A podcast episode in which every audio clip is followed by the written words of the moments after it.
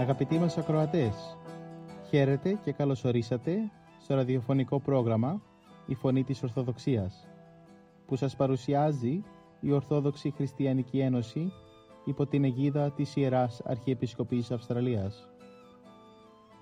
Μεταξύ άλλων θα ακούσετε διδαχές από την Αγία Γραφή, σκέψεις από πατερικά κείμενα και βίους Αγίων. Καλή σας ακρόαση!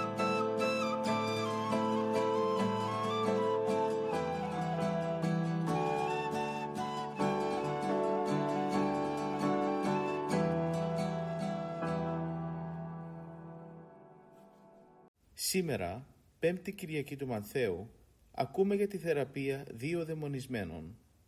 Ο Κύριος Θανάσης Κόλιας κάνει αναφορά στη πανουργία του διαβόλου, στο πώς να πλανά και να ταλαιπωρεί τον άνθρωπο. Μας ομιλεί επίσης για την αναμέτρηση ανάμεσα στο πνεύμα της Βασιλείας του Θεού και στο πονηρό πνεύμα. Καλημέρα σας αγαπητοί μου αδελφοί. Σήμερα Κυριακή 16 Ιουλίου των Αγίων Πατέρων της Τετάρτης Οικουμενικής Συνόδου. Το Ευαγγελικό Ενάγνωσμα είναι από το Ευαγγέλιο του Ευαγγελιστού Μαρθαίου, 5ο κεφάλαιο, στίχη 14 έως 19. Θα σας διαβάσω τη μετάφραση του κυρίου Τρεμπέλα για τους στίχους 14 έως 16, στις οποίους θα παραμείνουμε σήμερα.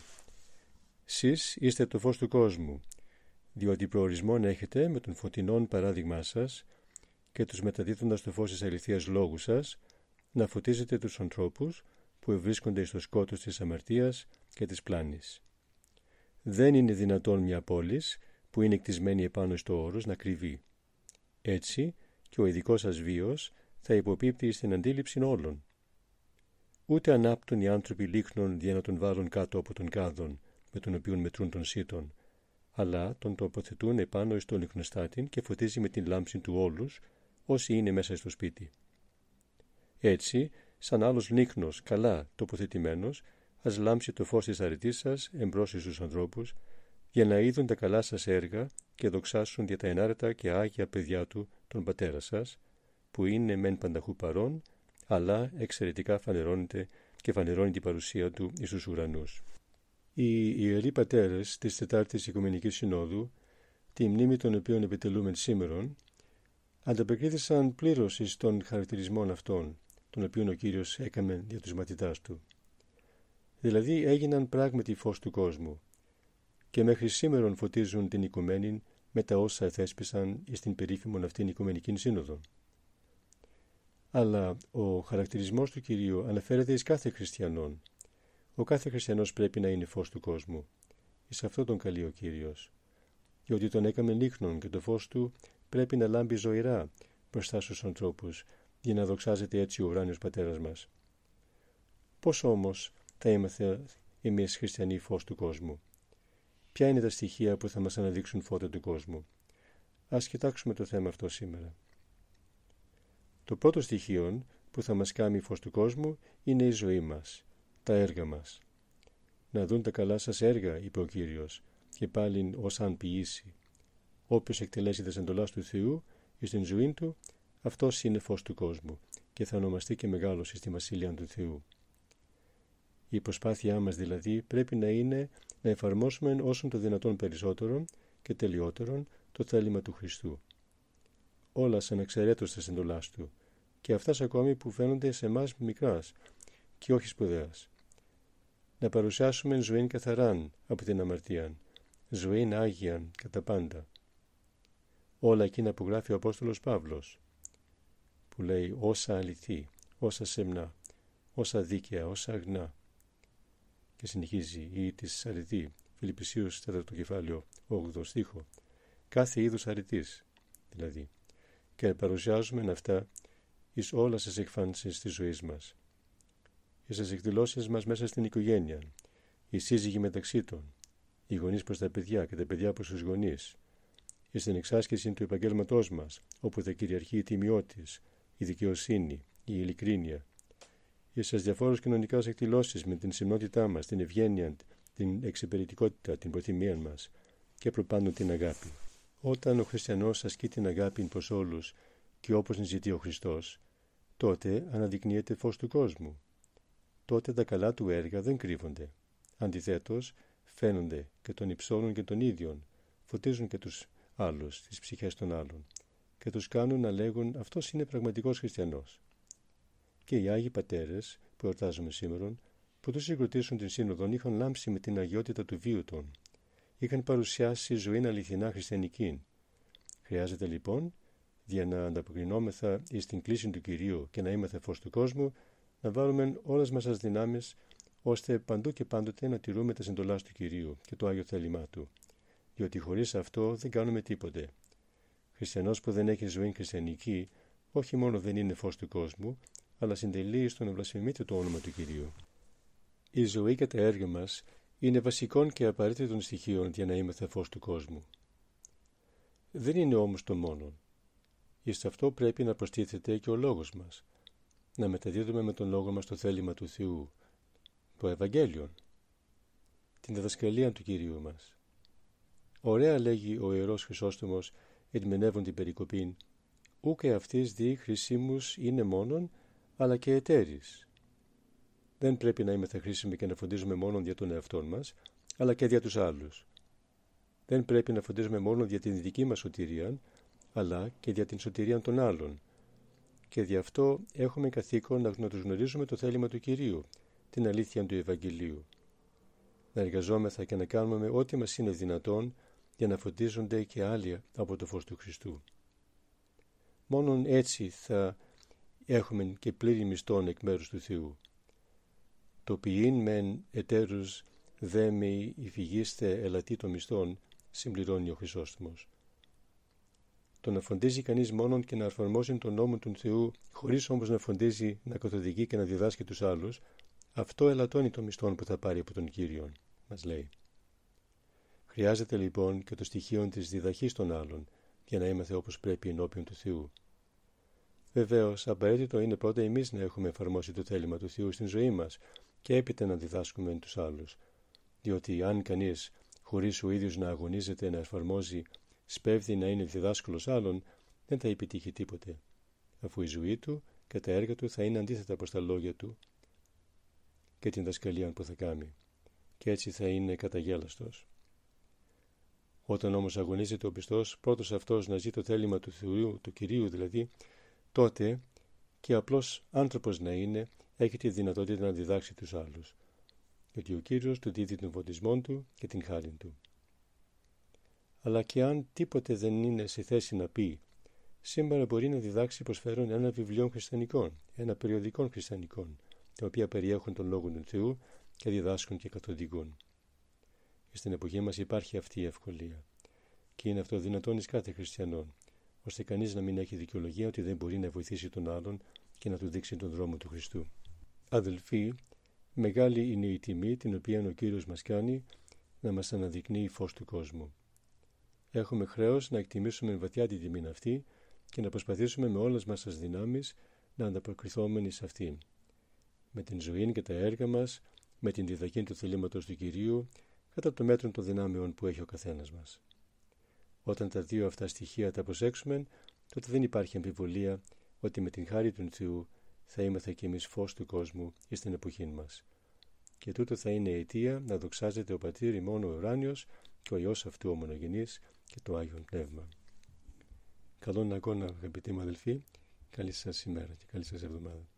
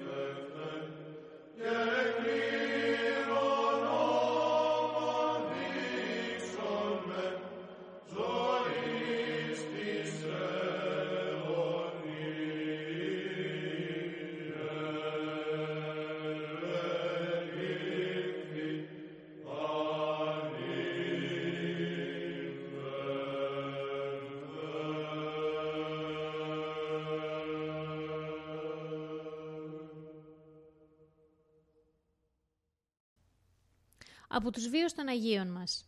11 Ιουλίου η Εκκλησία μας τιμά τη μνήμη της Αγίας Εφημίας. Στο πρόγραμμά μας σήμερα θα αφιερώσουμε λίγες σκέψεις για αυτή τη μεγάλη εορτή. Η Αγία Εφημία, η Μεγαλομάρτης, ήταν χριστιανή παρθένος που με το αίμα της φράγισε στην πίστη της στο Χριστό και με την αυταπάρνησή της καταντρόπιασε τους ισχυρούς ειδωλολάτρες αυτοκράτορες. Η Εφημία καταγόταν από τη Χαλκιδόνα και οι γονείς της ονομάζονταν Φιλόφρον και Θεοδοσιανοί.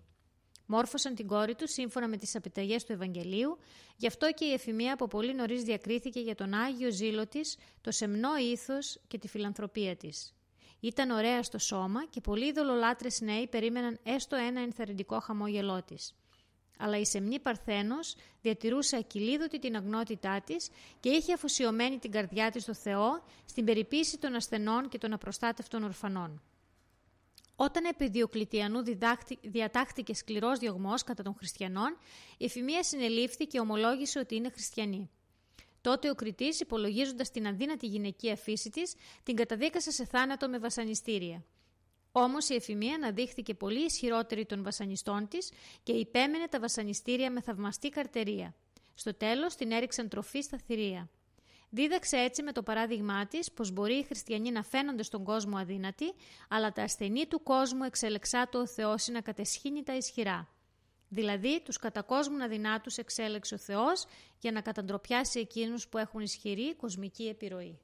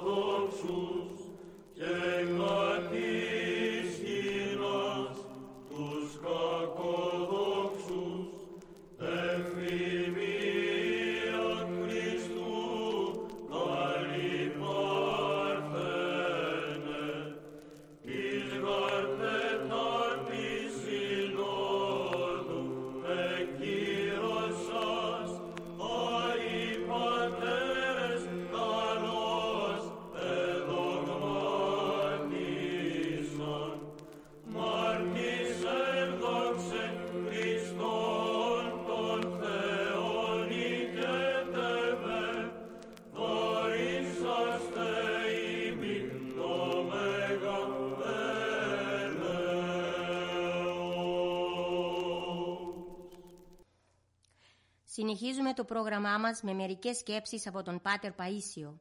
Ο διάβολος είναι αδύναμος. Γέροντα μου λέει ο λογισμός ότι ο διάβολος ιδίως στις μέρες μας έχει πολύ δύναμη. Ο διάβολος έχει κακία και μίσος, όχι δύναμη. Η αγάπη του Θεού είναι παντοδύναμη. Ο σατανάς προσπαθεί να φανεί παντοδύναμος, αλλά δεν τα καταφέρνει. Φαίνεται δυνατός, αλλά είναι τελείως αδύναμος.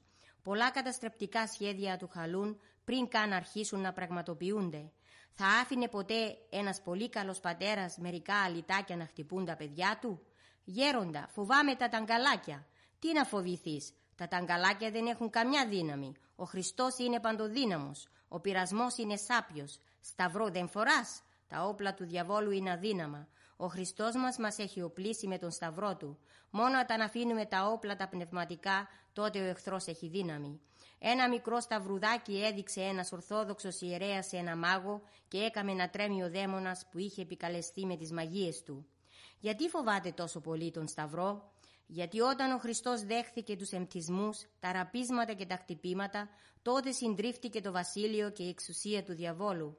Με τι τρόπο νίκησε ο Χριστός; Με το καλάμι συντρίφτηκε το κράτος του διαβόλου, λέει κάποιος Άγιος. Όταν δηλαδή του έδωσαν το τελευταίο χτύπημα με το καλάμι στο κεφάλι, τότε συντρίφτηκε η εξουσία του διαβόλου. Δηλαδή η υπομονή είναι η πνευματική άμυνα και η ταπείνωση το μεγαλύτερο όπλο κατά του διαβόλου. Το μεγαλύτερο βάλσαμο της σταυρικής θυσίας του Χριστού είναι που συντρίφτηκε ο διάβολος. Μετά τη σταύρωση του Χριστού είναι πια όπως το φίδι που του έχει αφαιρεθεί το δηλητήριο ή όπως το σκελί που του έχουν αφαιρεθεί τα δόντια. Αφαιρέθηκε το φαρμάκι από τον διάβολο, αφαιρέθηκαν τα δόντια από τα σκυλιά, τους δαίμονες και είναι τώρα αφοπλισμένοι και εμείς με το σταυρό οπλισμένοι.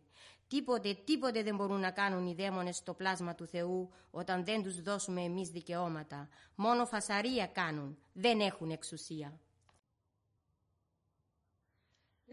σημαίνει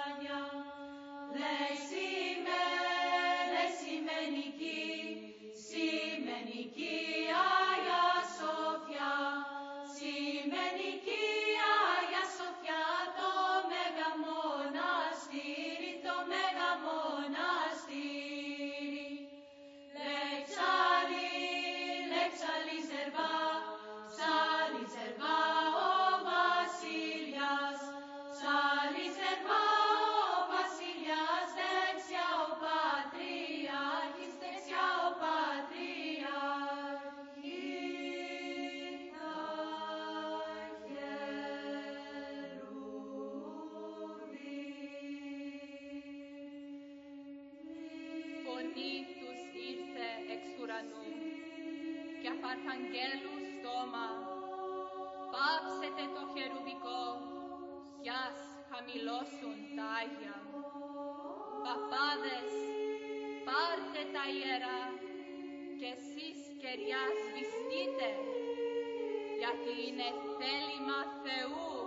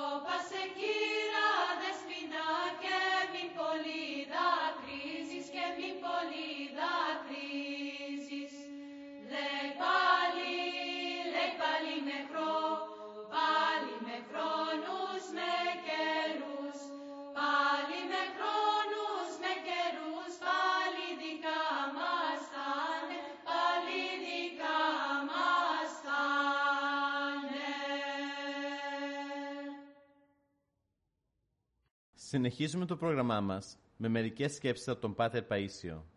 Ο διάβολος δεν πλησιάζει στο καθαρό πλάσμα του Θεού. Γέροντα, πώς γίνεται και κυριεύουμε από τα πάθη; Ο άνθρωπος, αν δώσει δικαιώματα στον πειρασμό, κυριεύεται από τα πάθη.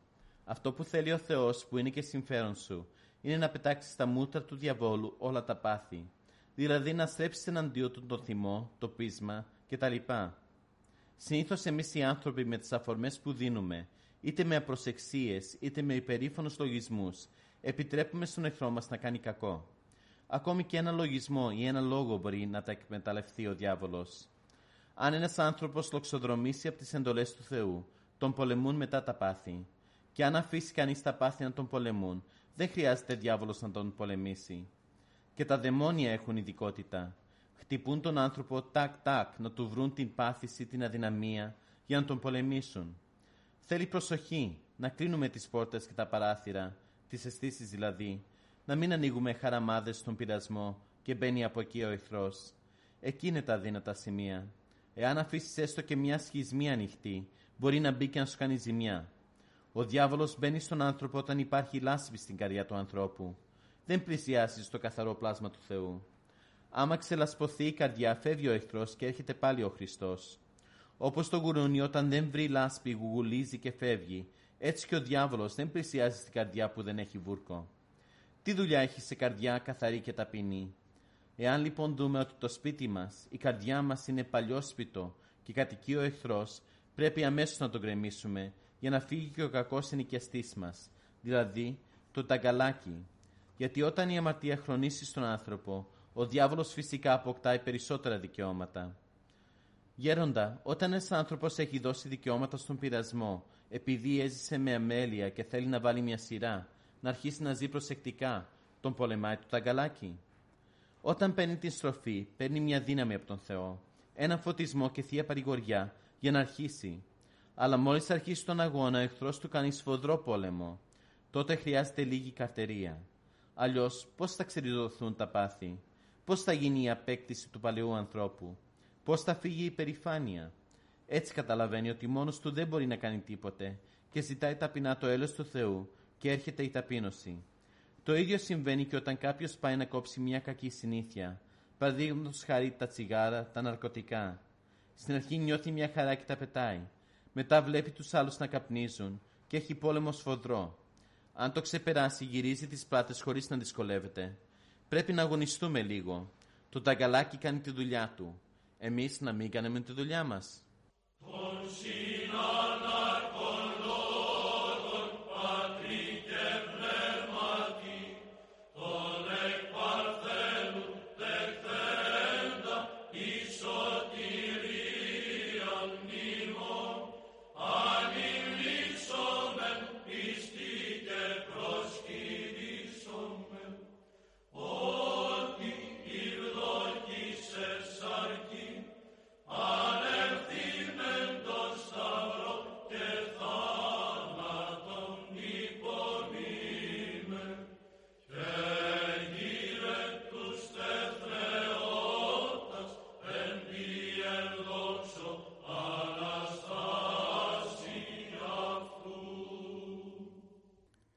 Συνεχίζουμε το πρόγραμμά μας με μερικές σκέψεις από τον Πάτερ Παΐσιο για το σημερινό κόσμο. Στην κατάσταση που είναι σήμερα οι άνθρωποι, ό,τι τους λέει ο λογισμός κάνουν. Άλλοι είναι με χάπια, άλλοι παίρνουν ναρκωτικά. Κάθε τόσο τρεις-τέσσερις ξεκινούν να κάνουν μια καινούρια θρησκεία. Ανάλογα λίγα γίνονται εγκλήματα, δυστυχήματα κλπ. Άλλοι βαρέθηκαν τη ζωή τους και θέλουν να αυτοκτονήσουν ή να κάνουν κανένα κακό για να γίνει σαματάς. Δεν είναι ότι τους περνάει αυτό σαν βλάσφημος λογισμός και τον διώχνουν. Βαρέθηκαν την ζωή τους και δεν ξέρουν το τι να κάνουν. Μου είπε ένας, θέλω να με γράψουν οι εφημερίδες ότι είμαι ήρωας. Οι άλλοι χρησιμοποιούν μερικούς τέτοιους και κάνουν τη δουλειά τους. Πάλι καλά, ανάλογα λίγα γίνονται. Το καλό είναι που δεν μας καταλείπει ο Θεός. Ο καλός Θεός στο σημερινό κόσμο τον φυλάει με τα δυο του χέρια. Παλιότερα μόνο με το ένα. Σήμερα μέσα στους τόσους κινδύνους που ζει ο άνθρωπος, ο Θεός τον φυλάει όπως η μάνα και το μικρό παιδί, όταν αρχίζει να περπατάει. Τώρα μας βοηθούν πιο πολύ ο Χριστός, η Παναγία, οι Άγιοι, αλλά δεν το καταλαβαίνουμε. Πού θα ήταν ο κόσμος αν δεν μας βοηθούσαν; Το μεγαλύτερο ποσοστό των ανθρώπων παίρνει χάπια και είναι σε μια κατάσταση. Άλλος μεθυσμένος, άλλος απογοητευμένος, άλλος ζαλισμένος, άλλος από τους πόνους ξενυχτισμένος. Όλοι αυτοί βλέπεις να οδηγούν αυτοκίνητα, μοτοσικλέτες, να κάνουν επικίνδυνες δουλειές, να χειρίζονται επικίνδυνα μηχανήματα. Είναι όλοι αυτοί σε κατάσταση να οδηγούν. Μπορούσε να είχε σε κατευθεί ο κόσμος. Πώς μας φυλάει ο Θεός και το, δεν το καταλαβαίνουμε. Παλιά θυμάμαι πήγαιναν οι γονείς μας στα χωράφια και πολλές φορές μας άφηναν στη γειτόνισσα να μας προσέχει μαζί με τα παιδιά τα δικά της. Αλλά τότε ήταν ισορροπημένα τα παιδιά. Μια ματιά έριχνε η γειτόνισσα και έκανε τις δουλειές της και εμείς παίζαμε ήσυχα. Έτσι και ο Χριστός, η Παναγία, οι Άγιοι παλιά με μια ματιά παρακολουθούσαν τον κόσμο. Σήμερα ο Χριστός και η Παναγία και οι Άγιοι τον ένα πιάνουν από εδώ, τον άλλον από εκεί, γιατί οι άνθρωποι δεν είναι ισορροπημένοι. Τώρα είναι μια κατάσταση. Θεός φυλάξει. Σαν μια μητέρα να έχει δύο-τρία προβληματικά παιδιά, το ένα λίγο χαζούλικο, το άλλο λίγο αλήθωρο, το άλλο λίγο ανάποδο, να έχει και κανένα δυο της γειτόνισσας να τα προσέχει, και το ένα να ανεβαίνει ψηλά και να κινδυνεύει να πέσει κάτω, το άλλο να παίρνει το μαχαίρι να κόψει το λαιμό του, το άλλο να πάει να κάνει κακό στο άλλο, και αυτή συνέχεια να βρίσκεται σε εγρήγορση, να τα παρακολουθεί και εκείνα να μην καταλαβαίνουν την αγωνία της. Έτσι και ο κόσμος δεν καταλαβαίνει τη βοήθεια του Θεού. Με τόσα επικίνδυνα μέσα που υπάρχουν σήμερα, θα είχε σε κατευθείαν δεν βοηθούσε ο, ο Θεός. Αλλά έχουμε και πατέρα τον Θεό και μάνα την Παναγία και αδέρφια τους Αγίους και τους αγγέλους που μας προστατεύουν. Πόσο μισεί ο διάβολος το ανθρώπινο γένος και θέλει να το εξαφανίσει. Και εμείς ξεχνούμε με ποιον παλεύουμε. Να ξέρετε πόσες φορές ο διάβολος στήλιξε τη γη με την ουρά του για να την καταστρέψει. Δεν τον αφήνει όμως ο Θεός, του χαράει τα σχέδια. Και το κακό που πάει να κάνει το ταγκαλάκι, ο Θεός το αξιοποιεί και βγάζει μεγάλο καλό. Ο διάβολος τώρα οργώνει, ο Χριστός όμως τα σπίτι τελικά.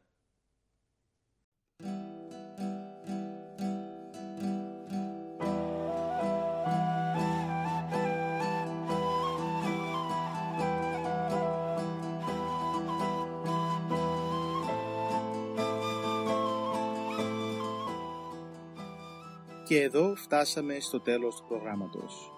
Σας ευχαριστούμε για τη συντροφιά σας. Θα είμαστε και πάλι κοντά σας την επόμενη εβδομάδα. Μπορείτε επίσης να μας παρακολουθήσετε στο Facebook, Spotify και στο YouTube. Κανάλι «Η Φωνή της Ορθοδοξίας». Αγαπητοί μας ακροατές, ο Θεός μαζί σας. Χαίρετε.